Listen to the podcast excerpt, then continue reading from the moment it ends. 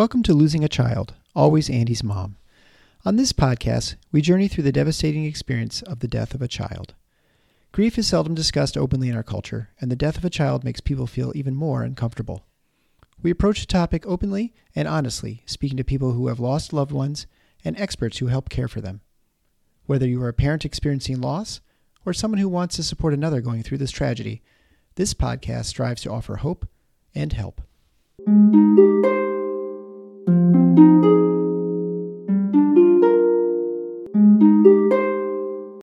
Welcome to episode 158 of Losing a Child, Always Andy's Mom. I'm Marcy Larson, Andy's mom. Today I have the privilege to speak with Lori, Adam's mom. Now, I have had several guests on the show recently who work as therapists. And honestly, it can be a little bit intimidating for a grieving person to talk with a therapist. You might feel like maybe they would judge you for not doing things in the right way. But I have to say, I didn't feel any of that from Lori at all. In fact, I really felt quite the opposite to be true especially in those first early hours and days of grief, it is sometimes very hard to show your emotions. You may feel like you are numb and don't do anything. There are times when I felt like I should be crying, but I wasn't. And there are other times when I felt like I was crying uncontrollably and I should be more in control. When talking to Lori, though, I felt like she understood so well that you just can't control how you feel, and that is okay. She talks about being numb for honestly months and months before she was able to even start grieving Adam's death. And to have a therapist tell you that then you know a little bit better that it is okay. And I hope that all of you can feel some comfort in knowing that grief looks different for everyone and it's all really okay. So now I just want you to sit back and listen to Lori, Adam's mom.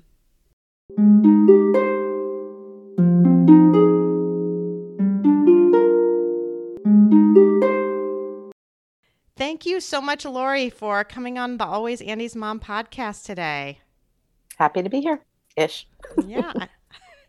Happy ish to be here. Yeah, well, that's that's being honest. I like that. I like that. That's for sure. Yeah, you reached out to me recently and just to kind of talk about the podcast a little bit and then it turns out we have a mutual acquaintance now too. Yeah, you asked me if I knew Anna, who wrote the book Rare Bird, and she was one of my very first guests on the podcast. And she actually helped me kind of with my whole decision to make the podcast because she was just so encouraging to have me do that. So it is nice to meet now a friend of Anna's. Anna has good energy, good friend connecting energy. She's connected me with other friends. well, very good. So, why don't you start out by just telling us a little bit about your son, Adam? Okay. So, my son, Adam, Adam Levine, as he liked to say, the famous one. I love that. I love that's the way you signed your letter to me too. That you said Adam Levine's mom, the famous one.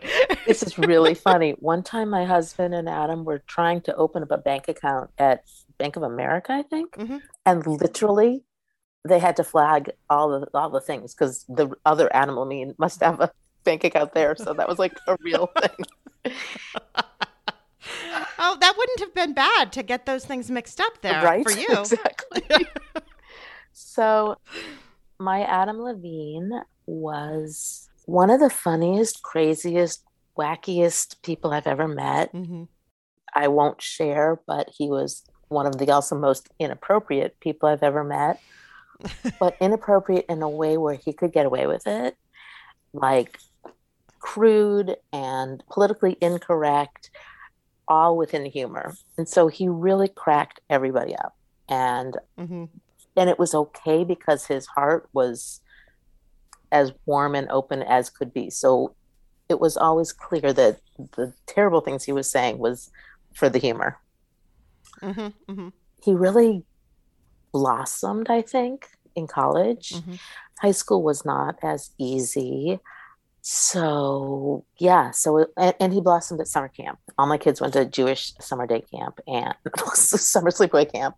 And that was the place where he blossomed. So, he blossomed at camp and he blossomed at college. And that made me very happy. Mm-hmm.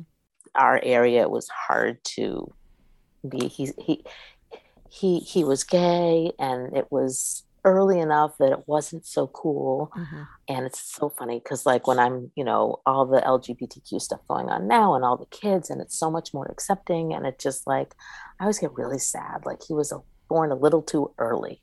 Mm-hmm. How many kids do you have? I have three, and Adam was the oldest. Mm-hmm. Okay.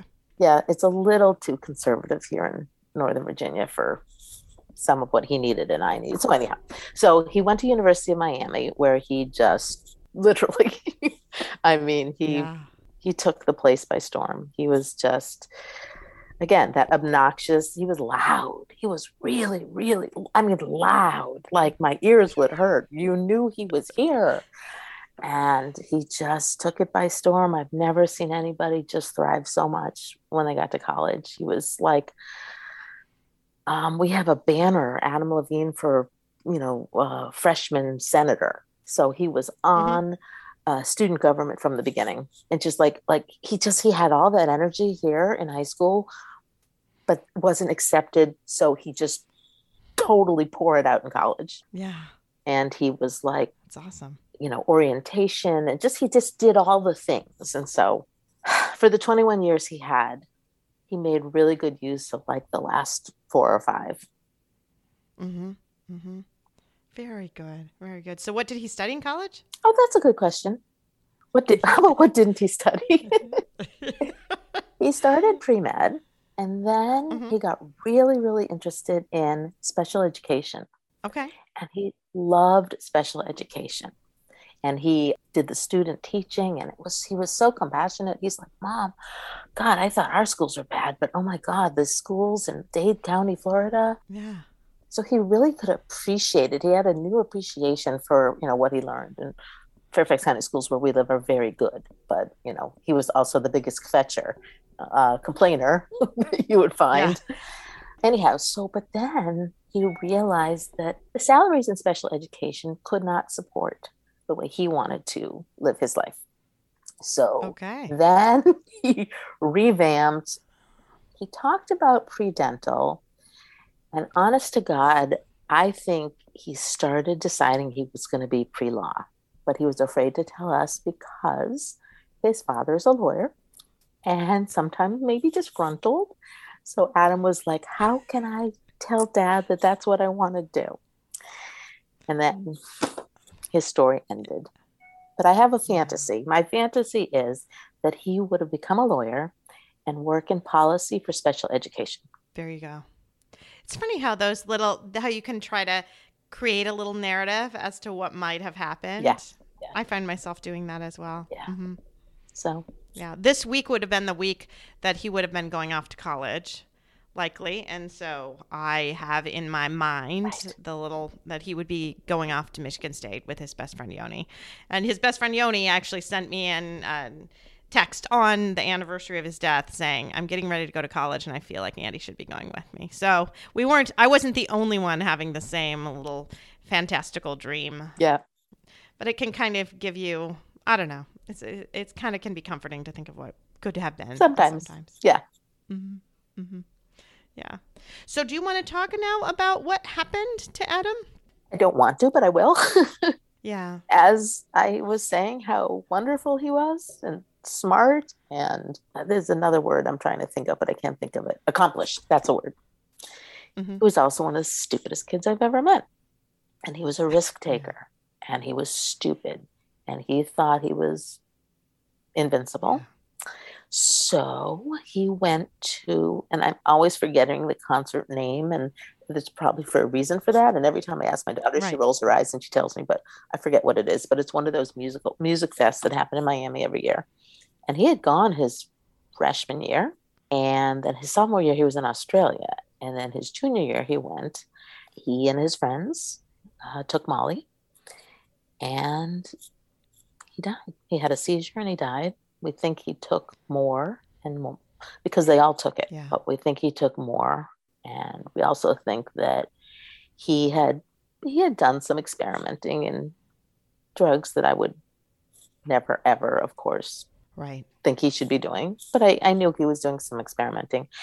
But then he went to Australia for the second half of his sophomore year. And everybody said he Mhm. sort of, his friends told me afterwards, he kind of calmed down and he was sort of Okay. getting more on track. And I guess maybe he thought, well, it's this music fest again, and I'm going to go have fun. And Yeah. Yeah. sometimes I have some peace thinking he died happy. Yeah. Well, that's true, I guess. And it, it's probably too that if he had had a year that he wasn't, re- or I mean, a, over a semester that he wasn't really doing anything, he probably didn't have a, as much of a tolerance as maybe he had Yes. in the past, and didn't probably realize that either. So Yeah, that's exactly that makes it- what went through my head. yeah, yeah, yeah.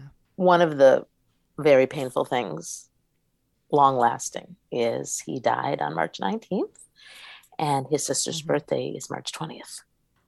Yeah. That's so hard. Yeah. So she has really had some very hard birthdays. She was turning 15, hmm and um, Yeah. Oh, the poor thing. So then she had what, 16, 17, and 18, I guess. And then she was going to college and she was so excited. And I'm finally, finally, finally going to have a birthday at college and not have Yeah. to deal with all the grief. Yeah. And three days later, three days before her 19th birthday, COVID, and she was sent home. Oh, So she didn't get to have her first birthday in college.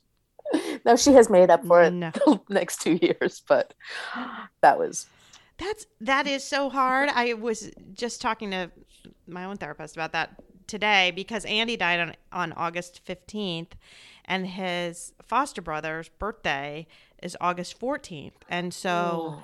I, you know, I'm like gearing up for the 15th and it's a really difficult day for me, but all day on the 14th I have to try to make this day special right. right? Right. and and try to make him feel like he didn't lose his birthday just because his brother died the next day Exactly. and so you know trying to do all these special things and it's just draining and then on top of that so then andy died on the 15th and when and his cousin who he's super close with so there's peter and andy and then their cousin nathan so peter and andy are my two boys they're two years apart their cousin nathan is right smack in the middle well his cousin's birthday was the next morning on the 16th Oh my gosh. and right. So it was terrible. It was terrible, actually, that he had that birthday.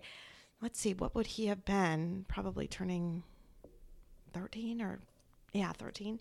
And so I don't even know. I've never asked. We told them in the night that Andy had died. He died around seven. I think we maybe called them around 10. I don't know if they got their kids up and told them that night or if that ha- was the way he woke up, you know, to your cousin died. Overnight. Happy birthday. Right. But it's it it adds a lot of complexity when you have these days right there that are supposed to be celebratory days and then you have this day of mourning in in the midst of it all. So this is funny. Last year, I think it was, my daughter was taking chemistry in college, and her teacher they they would have their uh, exams on Friday nights, Mhm. And that was the 19th, and her birthday was the 20th, and she's like, "I'm going to use the dead brother card." I said, "Go for it. You should." She said, "I need to take it in the morning. This test. I can't be studying all day." in sadness so she, she Yeah. was able she got the dead brother card she took we have very black humor Yeah.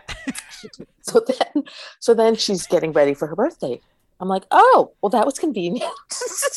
you, you can get ready for your birthday on uh, the grieving day, but not take the test. So I say work it. We've Oh. suffered enough. We work it as much as we can. That's it exactly, right? I mean, absolutely. 100%. And Adam would be the first to, you know, be on board. I, I'm sure. Like, take the test early, then celebrate. Don't, you know, don't think about this. Right, right, Right. exactly. Yeah. So, you know, talk about that time then, right after a little bit about your kind of initial grieving process. so bizarre. I was so numb. Yeah. I didn't cry at the funeral. I didn't cry. I didn't cry at the funeral. Everybody was thought I was worried about me. Yeah. I was making really sick jokes. Our rabbi came over and we're making jokes, and everybody was like, whatever. And, you know, and then it hit. Honestly, it's funny. Like, the second year was so much worse than the first year. And Yeah. all of the big events, I was like prepped for. I was prepped Mhm. and I had my guard. And so the anticipation was worst. You know, the Jewish holidays, birthdays, and anniversaries, and all that stuff. I was just, and Thanksgiving, I was prepped for. And then the second year, I wasn't as prepped. And it was hmm awful. All of the anniversaries were worse, the big days.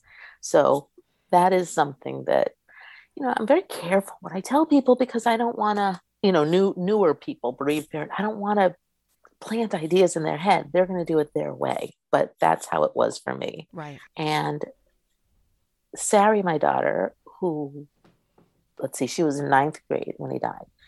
And then in 10th grade, she got sick. And she was sick for months and months and months and months and months. And every single doctor Wow. said, Oh, you're grieving. And she's like, No, actually, I'm not. she's like, Yeah, I'm sad, but there's something wrong with my body. And so she was very, it ended up being endometriosis and gastroparesis. So she suffers Oh. but we didn't know. And so she was throwing up and she was sick and she didn't feel good and she missed school. And so it was sort of like a distraction. Yeah. My energy Yeah. went to that. And then her senior year in the spring is when we got the diagnoses. And then she had surgery and she was doing better and she went to college. And that was empty nest. And yeah. that's when Then it felt really empty. Yeah, Mhm. I'm trying to remember. I think yeah, my, Jeremy, my son, he was a senior. Yeah, he was a senior in college, and Sarah was a freshman in college. So suddenly we had um, empty nest, and that hit me really hard. That hasn't gone away. It keeps happening because they come home, and then they leave again, and they come home and they leave again. And the other day, my husband took her back to school, and I was crying, and I said to him, I'm really mad because I don't know what my empty nest experience would have been. Right. I never had the chance to have the normal empty nest. Sure, my friends are sad. Sure, my friends are sad when their kids leave. But for me, it's just deep, right? Yeah. Yeah. It is. It's so much different because, I mean, I think for me, even when my daughter went off to college, it was so different because I have this, you know, experience of saying, of not really saying goodbye to my son. Obviously, we were just in a car accident, but having it be forever, having him be gone and it's forever. And that's my experience, right? And so I don't have this normal kind of experience of them going off to college. That's not my it's, it's just not in my history to know what that feels like. Right. So it, it just is so much different. Yeah. And then I have a hard time sometimes empathizing or whatever with friends who talk about their kids going away to school cuz like well yeah, but I mean, you are going to see them again too. It's it doesn't have that permanence. It's just it's just weird. You just don't know. Yeah. Mhm. The, the mind games. Mhm. One other thing I just wanted to add into the whole. So we never had a pet. Never, never had a pet. Sort of wanted a dog, but didn't want to deal with a dog, didn't want the expense of a dog. Four weeks to the day after Adam died, we got a dog. so I say that because she's my empty nest. It's Yeah. me and the dog, and her name is Francine Levine. And she's a pain in the neck, but all of our family sort of took all of that love and put it on the dog, which, by the way, Adam would have hated. Number one, nobody Yeah, should have more yeah. intention than him. And number two, he didn't like dogs. So it's very fun, like to mess with his spirits and piss him off. Like, you know, I want to piss him off. Well, So- well, that being said, you know, my son Andy always wanted a dog. He always wanted a dog. He was begging for a dog. He wanted a dog. My husband hates dogs. And he actually said, we had a conversation one time talking about morbid humor. I think he said something one time like, if dad would die, would we be able to get a dog? And I said, absolutely, we would. we would for sure get a dog if dad died. I mean, it was obviously all just of course good fun and a joke. But it was one of those things that after Andy died, somebody even suggested something about getting a dog because Andy had always wanted a dog. And I said, yeah, if we were to get a dog now, Andy would talk to God up in heaven and strike lightning down on us and kill us because he'd be so mad because he wanted a dog his entire life. And now suddenly he's dead and we get a dog. exactly. Exactly. So that would have totally ticked him off. So we still have not, not got a dog. Right. And all these, you know, friends, they all had these pandemic puppies. You know, they all got puppies in the pandemic. Like, not for us because I know that I just couldn't do it right, right. them for sure. Right. oh, that's so funny. Yeah. So it's me and the dog. Kids came home. Kids came home for COVID. It was wonderful. It was great. Then they left again. Dog. Mm. Yeah. They're home for the summer. The dog. They leave dog. so. so. your history is in therapy, right? You're a therapist. Yes, I'm a therapist. Yeah, I work with teens. Yeah, and how long have you been a therapist? Forever. 30 years. Yeah. So you were a therapist long before any of this ever happened. Oh, yeah. Absolutely. Yeah, and and my primary group is teenagers. Oh, really? Yeah. Teen, oh, yeah. Teens and adult, you know, teens and women is mostly, but yeah, I've been working with teenagers forever. So, mm-hmm. Yeah. Well, and you said you, interestingly, long before Adam died, you told me that you had sort of an interest, almost fascination with bereaved parents and um, following them on social media and things like that. Reading their mm-hmm. stories, always reading their stories. Yeah. I think because it was like I couldn't imagine how they got yeah. up the next day. Yeah. It's really weird. Yeah. I don't, it's just weird. I don't know if I imagined myself being one. I just had so much uh, empathy for how they got up the next day. Yeah. Yeah. it's it's just so strange that you had those kind of feelings and then, you know, all of a sudden one day that was you. Yeah. Mm-hmm. Yes. Yeah. Yeah. So that's a just an interesting I don't know, an interesting thought, I think, to think about. And what, uh, how did that affect you kind of as a therapist? Were you able to do work right away again? Or it's funny. How did that? I, I was thinking about that before this interview. What I did, like I told you how numb I was. So, yeah, he died on a Saturday, and that was spring break around here. So, okay. the kids were off. It was weird. A lot of my friends were away, which was, you know, hard. But so it was a full week and then they had i think sunday was probably easter. I don't know. And then monday the kids head off again. And so i was maybe going to go back to work. I, yeah, obviously during spring break i didn't have much work. And i was maybe going to go back to work on monday but the kids were home and i'm like yeah screw it. We're going to watch the gilmore girls. And that's what we did. And i went back to work on tuesday. So 10 days after really? he died i went back to work and I remember that one, I, my, I can re- specifically remember sitting in an office because that's what we used to do in the olden days. yeah. And my client was in front of me and she was talking and my in my head, literally, I was saying in my head, Adam is dead. Adam is dead. And it just kept going on in my head. Mm-hmm. So I feel a little bad because maybe I wasn't present for that one client. But then I kept going to work and it was the best thing for me that I could have done. I went to work and I left everything in my car. And I would see client after client after client after client, and I was okay. And then I got back in my car and it whooshed right back over me. But for those yeah. six to eight hours, I got a break. So yeah. I think it's because so I was so numb. Different people. Yeah. Mm-hmm. Yeah. Well, that's true. That's true. Yeah, my husband, it was really helpful for him to go back to work. And he kept saying to me, You need to go back to work. You need to go back to work. And I went back to work and it was a disaster. I mean, I would hold it together in the patient, but I actually cried between every patient. I just, I would see a patient and I'd leave the room and I'd cry.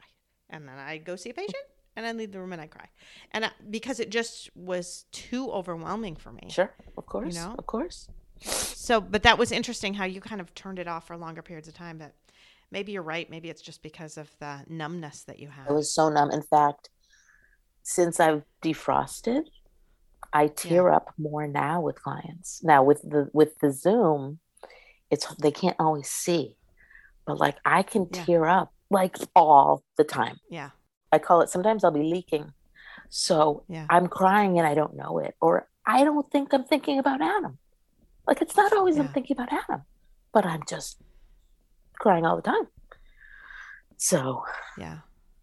Well, and I think even yesterday I saw some patients, their brothers, and there are four brothers total. Three of them were in the office, and they were elementary school age, and they were fighting horribly in the room. I mean, just picking and picking at each other and fighting. And I, it bothered me so much because they just were picking on each other and hitting at each other like they hated each other. And I just kept thinking, like, I didn't, I wasn't going to say this to them, but I wanted to say, like, one of your brothers could be dead tomorrow and you could never see them again.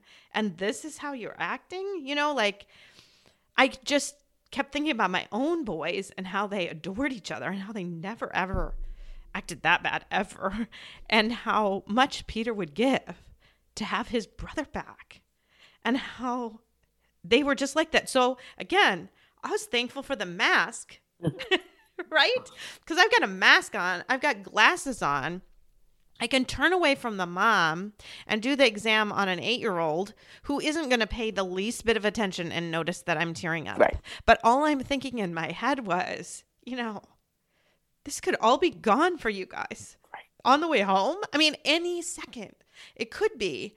And this is how you're living it. You know what I mean? Yeah. It just was really painful to think about. And then, and knowing that I really couldn't do anything or say anything or, change anything. I mean, I tried to like have a talk with them about how your brothers are going to be your best friends for life and your friends that you have now aren't. And then I just get an eye roll like, I don't want my brothers to be my best friends. I want my best friend to be my best friend. And because they don't understand and they obviously don't know where I'm coming from at all. And I'm not going to get that through to them. But it's just, it, it there are painful moments still. Yep. Right. And you don't know when you can't predict them. They just come. No. Right. I did not think walking into that room that I would have like an Andy moment. Right. Right. Right. Right. Not at all. Not the least bit of me. And I've been having plenty of Andy moments because we're just past the anniversary. So, but it's the ones that sneak up on you. Wait, remind me again. How many years? Four. Four. Yeah. Mm-hmm. Yeah. Yeah. So it's just been four years. Just last week, actually. Yeah. Yeah. So, um, I took off the day and then because I thought I can't do it that day. But by two days later, I think I'll be all right. And, you know, I just wasn't. I'm just I told my partners, like, it's getting to the point where I feel like I need to take off the entire month of August, but they all would kill me because of all the sports physicals that need to be done in the month of August.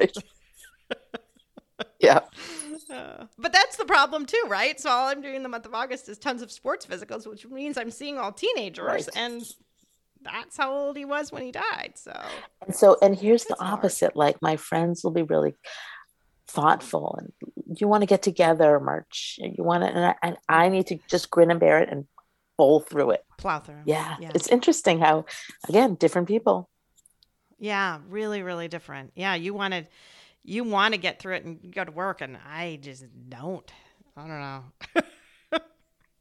Has it changed the way you are as a therapist, do you think, now? Yes. That's a funny question. Yeah. You know, everybody, you know, I just like you're doing a podcast and, you know, Anna writes books yeah. and some people make 5Ks and, you know, another person has another foundation. And I'm like, what have I done? I've done nothing.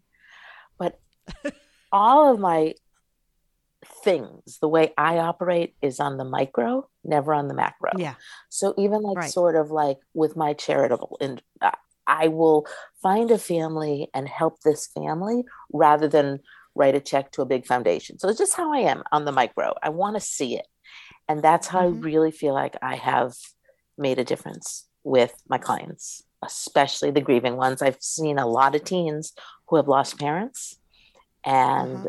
I think I've just given them what they needed. Yeah. I am in private practice, but I also work for a grant. So I see a lot of underprivileged kids. And I have these siblings, and their mother died. And it was just mm-hmm. like, and I had been working with them for a really long time. So they called me the day their mother died. I brought them dinner. That's not what therapists yeah. do, but that's what I did. Yeah. I went to the funeral and I keep sort of in a way mentoring these kids because I'm not getting any money. That's not part of the grant anymore. And it was just I kind of like think, especially the boy, he needs a mother and I need another son. So yeah. I'm appropriate by all means. I'm not weird about it, but it's just like that I think is how I channel, you know, the grief.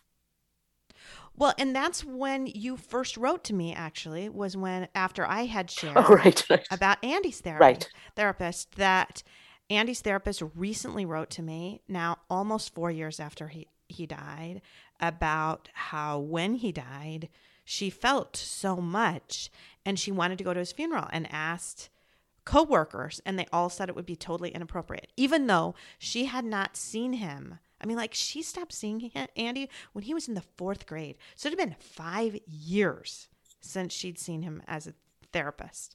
Like there would, there's no real reason she couldn't have gone, except that her coworkers thought it would be inappropriate yeah. for her to go. Yeah. And then she didn't get that for herself, and she needed that for herself. Yeah. Right. Yeah and that that so that's why you initially even started writing to right. me was about that right mm-hmm. because as i i just completed and became certified in grief and trauma therapy and mm-hmm. in that class we talked about being human being therapists yeah. and being human yeah. and that's what really i become more human in my therapy right because that's more important to me i mean i'm not breaking not being weird. I'm not hanging out with my clients. I'm not, you know, I brought the right. kids dinner because they're poor and their mother died. You know, I'm, I'm appropriate, but I'm human. Right. And so I can, but I will tell you this this is really interesting and something I struggle with and something I was, I even thought about, am I going to talk to you? My clients don't know that I've lost a kid. Yeah. Couple found out through the community, and I've told maybe two, just for uh, for whatever reason but they don't need to worry about me right right and once they know then they worry about me and so that's something that stressed me out a lot more early on because my kids were in the community where I work, but now my kids are older and I'm working with, you know, still the kids at their high school, but my kids have been gone. So no one really knows yeah. Adam Levine where they did early on. So that's kind of weird. Yeah. Well, I would say that's sort of the case with me now, too. Obviously, the patients that I had before Andy died, no, yeah. they all know, yeah. right? I ended up taking off a year leave of absence. I mean, a letter went out to all my patients that my son died. Like everybody knew. But the newer ones that I have now, in general, don't unless there are I do have a few who have actually picked me because I have. Yeah. Right? I have I have one that who's lost her, her first son to SIDS and so when she got pregnant again, she picked me. And I told my office manager every single family that we get in the office who has had a child die probably should see me as opposed to seeing one of my partners right. because I I I just I had seen kids before Andy died who had lost a child and now afterwards, I do it so much better. Yeah. You know, that right. I am not afraid to bring them up when it's November and it's the birthday month or whatever. I will say something about their child who has died. All of that stuff that I never would have touched with a 10 foot pole. Right. I know now actually brings them comfort. Yes. And so I do it differently. Yeah. And in general, I would say I have a lot more humanity now, like you say, right? So I have people that you know just decide to have me as their doctor because I probably am do have a little bit more of that yeah. than some other people do. But it's just it's just because of what I experienced, right? Yeah. It just changes you. Yeah. Mm-hmm. Mm-hmm. But for the most part, you know, if you ask um I would say probably 90 plus percent of the patients that I've gotten since I came back, went back to work three years ago, they have no clue that I had a child die. And how is that for you?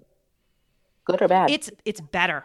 It's better Uh-huh, actually uh-huh. because so what used to be beforehand, you know, when you're a pediatrician and you tell silly anecdotes about your own children in in ways to kind of sometimes make them feel better, right? Right, so right. like yesterday, I had a patient the mom is cannot get the child to breastfeed on the right side for the life of them. She, the kid will only breastfeed on the left. Sometimes in the day we'll do the right, but anyway, it's funny. And I said, "Oh, my middle son was like that. I had to contort my body to make him think that I had two breasts." Okay? Everyone laughs. It makes her feel a little better. We, you know, talk about how we can get through that. If I would have said that same story and they know that actually that is my child who died, they would feel so uncomfortable. But they all assume that he's grown up now and however old and whatever, right? They have no idea that he died. And the only reason I can say that story is because they don't know. Right. Because if they know, then they get all weird because now we're laughing at someone who's dead. Right. And that feels weird to them. Yeah. So anyway, I it's much more freeing actually that they don't know, right? than it was the beginning because the beginning everyone knew. And so then I took to never ever telling any sort of little personal anecdotes. And and obviously my personal anecdotes are usually 5 to 10 seconds, Right, right? right. I mean, we talk about just silly little things just to make them feel Sure. a little bit better Yeah. to give them a little bit of comfort. But I couldn't do that for a while. Yeah. Right. And that's only starting to come back now, only because I'm getting more and more patients who don't know my history. Yeah. Mm-hmm. Mm-hmm. Yeah, and, and I had one grandmother. I was working with her granddaughter, and the mom died. And so, with that grandmother, and it was on the phone because it was during COVID, I said to her, I want you to know I understand your pain. I've been there. I said, please don't tell your granddaughter. I don't want her to know. But I am telling you this, you know, in compassionate support for just with Yeah. you. And so I know that if I have a client who has lost a child, I will share. But at this point, Mhm. it's not something that is out there. Yeah, yeah. And that's exactly what it is with me. It's usually only it's very very very limited. You know, I had a teen come in whose dad had died and she was a mess and not really wanting to open up to me at all, open up at all. And I said, I and I told her, I get grief. I understand that. I lost my son. And it and, and actually what was funny is you saw as soon as I said that, the wall just fell. And she just felt like, okay, maybe I can talk to you about this. Mm. Like maybe this is okay to discuss with you a little bit. But it was only because I felt like she she was, you know, they just put the wall up and they needed me to just say it's okay. Right, right. It's okay. Or you showed your vulnerability. So Right. it's safe. Right. So this is a safe place Yeah. to be able to do that. And it it was nice. It was I mean again, not something that I normally do and I see a lot of teens with anxiety and like none of them know that I had a teenager who died, but this in this instance it felt like that was the better way to go because then she could understand like yeah, I I do know grief and I parent have parented grieving teenagers and we know what this is like. Yeah. And I know it's hard Yeah. Mm-hmm. and just knowing that other people forget. Yeah. On that same note, a little bit, I have lots of parents ask me about parenting their teens who are bereaved mm-hmm. and kind of how to do that. So now putting that hat on a little bit as a therapist who you said have dealt with lots of teens Yes. who are grieving Right. how can surviving parents do that because i do get that question a lot Well, what the first thing I was going to say is you always talk about it. It never, you don't Yeah. sweep it under the rug. You know, like they always say, say his name, tell the stories. Andy did this, Adam did that. Adam was a pain in the neck. You know, Andy was so Yeah. funny, you know, just, you know. But the other thing, as I was thinking that, I was thinking some of the teens don't want to talk to their parents for two reasons. One, they don't want to Yeah. worry their parents right? Yeah. They want to protect their parents. Mm-hmm. And the other is most teens don't want to talk to their parents, anyways. yeah. So get a therapist, get a mentor, get a group, find other bereaved kids. Those are always, always, always, always keep trying, but understand that it's hard for the kids. Yeah. And it is really hard. And some kids, you know, like the therapist, some kids like the group. Yeah. I, I mean, I think even back to my own kids, my daughter, we had a therapist. She didn't like her. She didn't want to go. You know, that was a huge turnoff. Went to group support. It was kind of okay. What ended up being better is when she was in Starlight group support and she found another girl in her school whose mother had died in a car accident and they bonded and they started going to the support group together. Hmm. That worked, mm-hmm. Right? And what's funny, you too talking about that black humor because they had really terrible black humor in the high school about it too, about you know the dead brother, the dead mom kind of thing they would talk about, but. And it made other people feel uncomfortable, but they were a really good support for each other. Yeah. And then I had my son who went to his therapist we tried to get him to go to the the Starlight therapy too for the middle school group, and he just hated it, didn't like it, didn't want to go. So he didn't. I mean, we we had it on the nights that he had soccer practice, so he just went to soccer practice. His therapist, I remember him saying to me, "I think he's doing pretty good. I don't really know if he needs to come." And I said, "Peter, your therapist is not sure you really need to come." And he goes, "I need to come." I need to keep going. And so we kept going much longer than the therapist thought he needed it. But it, it was just, it was so different, yeah. right? So my daughter turned off to the therapist, only could do like peer support. That's what helped. But, and then neither one of them really talked to me much right. at all. Right. Right. Not at all. And then even my son's therapist didn't think he was doing a darn thing for him, but apparently he was, you know?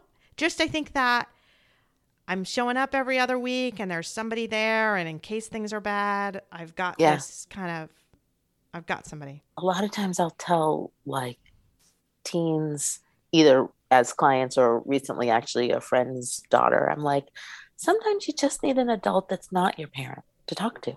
And that's okay. Yeah. That's totally okay. Yeah. Because again, the kids, they know their parents are grieving. They don't want to yeah. add more to their parents. And what I tell them is like, that's their job and they can do it. Yeah. They've, there's more than there's more in them than you realize and you've got to trust yes. them that they can be there for you yeah I, that's a great point i like to think about that a little bit and even talk about that a little bit more because i wonder if that would be something that we should even do as parents even to say that to our kids sometimes like it's okay to talk to me yeah I know we are both hurting. I am hurting, but I can handle more than you think I can. Right, right, right. Like, right. right. To say, I handled Andy's death. That was hard. If I can handle that and get up every morning to that, I can handle this. Yeah. I can handle this. Yeah. So I don't know. Maybe that's a something that we can all try to do a little. Yeah, I mean, because I forget who it was, but it was a teen who didn't want to worry their parent, and I forget what it was. And I said, mm-hmm you're worrying your parent more by them not knowing because by not knowing they create in their minds what's the worst. Yeah. If you share with them what you're hurting about they can handle it and then they'll be they'll calm down because they're imagining it's much worse than it is. Yeah. I have a, a supervision group so they're colleagues and mm-hmm. they're all dropping kids off at college we're all just in it right? And I just texted yeah. them to, literally today and I said, Mothers are the strongest human beings on this planet. so we got this and we have each other, and that is just who the mothers are. It's yeah. just so hard. Yeah. And you're not feeling very strong, right? I, I I do hate that. I had people tell me all the time, "Oh, you're so strong. You're so strong." Like, I don't feel strong. I feel extremely weak. But if you look from the outside, it is important to think, "You know what? Maybe I'm not so weak. Maybe I'm not. I have been able to go through all this and certainly with a lot of work and with a lot of help, but still I'm getting up every day. Right. You know, and maybe maybe somebody who's listening will will hear this and I, I think about the parents that get stuck. Right? Yeah. The parents that get stuck and that can't keep going forward. And as mm-hmm. messy as it's been for me, as many tears as I've cried, I forget. I'm like, oh, wait, I went to work today. I hang out with my friends yeah. this weekend. My husband and I traveled this summer. Like, I'm still doing things. Yeah. And Adam died. And yeah. so, if anybody else, you know, if that can help anybody else, you know, to know that you can. Right. And mm-hmm. the oh, one other thing. This was the my biggest t- takeaway from the grief class that I just completed. Yeah. I tell people it's like my brain knew this, but I internalized it differently from the class. Is that the grief is forever. The grief is forever. Every second of my day, the grief is forever. And it can coexist with joy. And so it comes along with me, and I can still laugh and have fun. And then there'll be days that'll suck but they like they coexist. And mm-hmm. that was helpful really helpful for me. Mm-hmm. that is a helpful thing to always remember is that you can have joy and i mean you can experience more than one feeling at the same time. And honestly in grief a lot of times you're experiencing about eight right. all at the same time yeah. Once you get past the numbness stage right. where you feel like you're experiencing nothing. Right. How long do you feel like you stayed in that kind of numb place? Did, was it a was it a slow change out of it or more abrupt? I think it was gradual. Mm-hmm. And again, it was different because I started to defrost, as I call it, yeah. over the months. But like I said, and maybe it was a year because maybe it was related to all the anniversaries where I had the mm-hmm. armor still. And then right. year two, I melted and yeah. didn't expect it. So, well, it's funny. I was just talking with another grief therapist who was just on a little bit ago and and we were talking about this new diagnosis of prolonged grief disorder. Oh. And right. And about how what you're describing now is exactly what we had talked about before is that you were numb for that first year and you had this armor on for the first year. And so when you really think about grieving, you honestly probably weren't grieving for the first year. Right right? right? You were just numb and you were just trying to get through. I'm just plowing through. I'm just getting up every day. But you weren't letting yourself feel to let yourself grieve because grieving is a process and it's going through emotions. And if you're not able to feel them, then you're not able to really even start yet. So that whole prolonged grief disorder is so ridiculous right. and that you're supposed to be done before oftentimes you can even start. Right. And the big thing that all the grief therapists are saying is grief is not a disorder. Everybody right. grieves. Um, I'm right. trying to look for this book that I wanted to tell you about. I'm sure you. Oh, The Grieving Brain. Mm-hmm. Um, I was reading part of it when you were just talking. It was about I don't know if it was neurologically or I forget what the whatever, but they were just basically like saying your brain has to relearn the world mm-hmm. without Adam. And the really cool metaphor they used was say you get up in the middle of the night and you go to get a glass of water and you bump into your dining room table. And this happens every single time. And you just bump into your dining room table.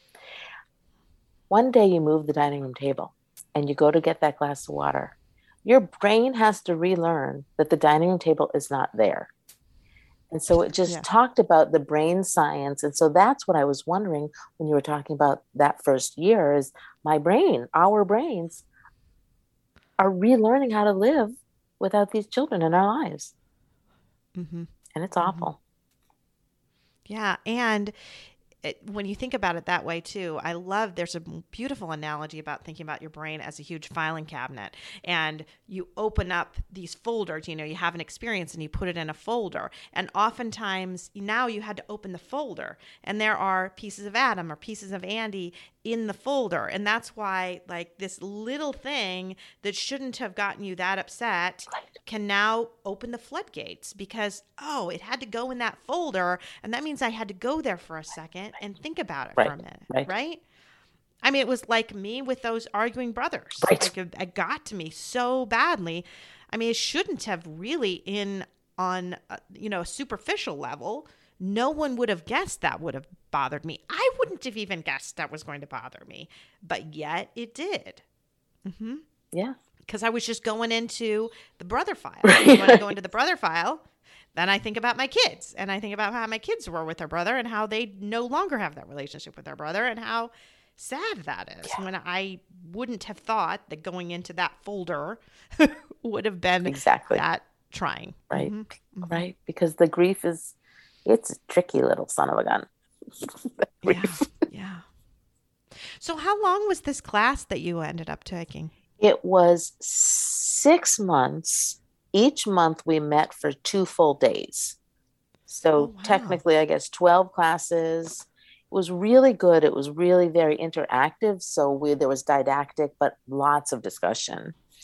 And then there was a uh, multiple choice test, which I was like, I haven't had to do that in a long time. And then there was an essay. I was fine with, but yeah, but it was really, it was really powerful for me.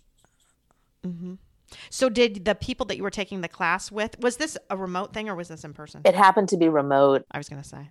we met we met once the last day we met one, once so it was in the dc area um, it was through what's called the Wendt center which is a, a grieving for grief and loss. It's a therapy center for grief and loss. So all of the people were therapists. Some of them had significant losses and some were just grief therapists. Okay. I was wondering about that, about how many people might have had significant loss who were there as well. yeah i mean a lot Um, of them like they had worked in hospice and then their primary population is grieving people. And the Wendt center like the teachers it's all grieving people. So Yeah. Well, you think about how therapists, you know, all come from a variety of backgrounds. And so you're good at different things. Mhm. And there are a lot of therapists that are really not good at grief right in general, right? Because Right. I don't know how much you're really taught about helping grieving people in your training. no none Are you taught much? No. Well my No. training was so long ago who knows what But certainly you don't recollect it, it right? Mhm. No. I mean, that's just like kind of with medical school. You like do this thing on how to give bad news. I remember one little small group thing we did, and we all had to like practice giving bad news. And then, you know, the next thing you know, you're a medical student and you watch someone give someone bad news, and they may or may not be any good at it at all. Right. And then it's you. I mean, it, it's you don't really know what the heck you're doing. You had some little vignette way back the first year of medical school, and you said, Certainly, I'm going to learn a lot more than this.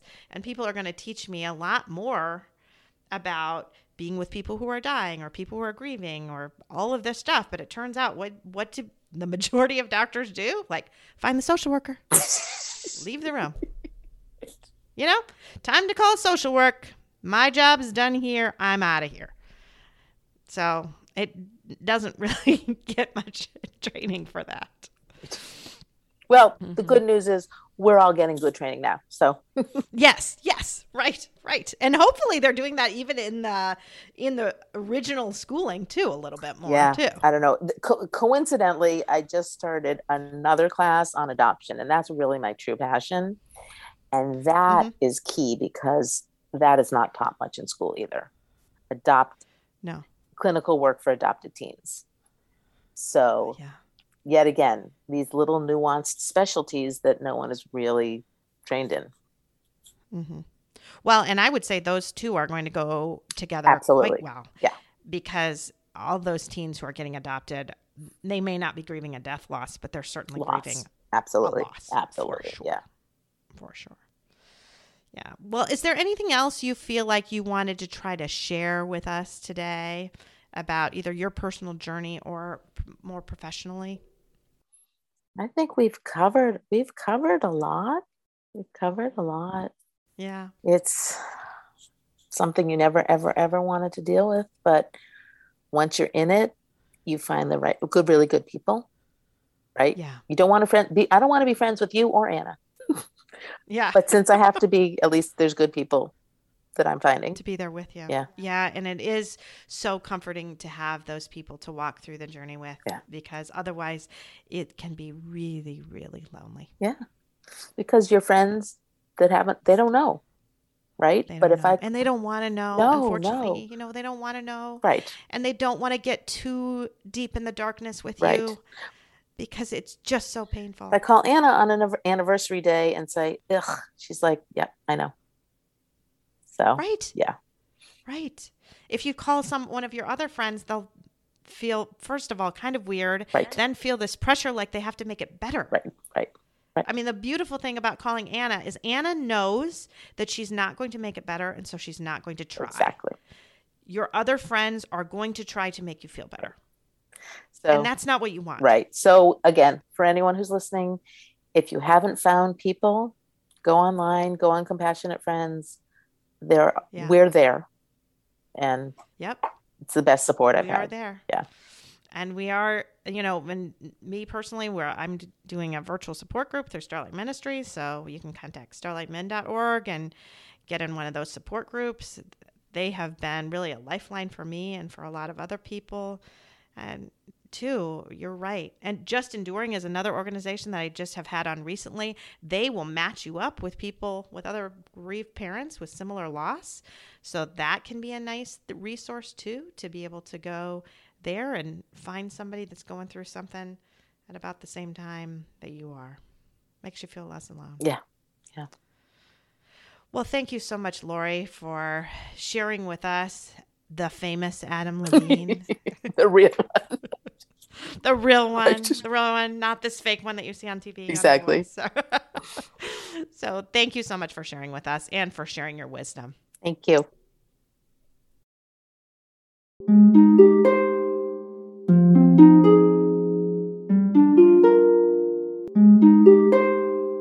Thanks for listening. If you found this helpful or would like to support the podcast, please leave a five star rating and comment. To help financially, you can text Andy's Mom to the number 53555 or visit the donate page on andysmom.com. Your donations are secure and tax deductible, and we are now able to accept Venmo, PayPal, and Apple Pay. Always Andy's Mom is a registered 501c3 organization and can receive donations through smile.amazon.com, Thrivent Financial, and Benevity, amongst others. Marcy loves hearing from listeners. Please feel free to reach out to her via email at marcy at andysmom.com. Also, be sure to sign up for the email list to receive weekly updates as well as pictures of all of Marcy's guests and their children. Together, let's work to inspire hope, one day at a time.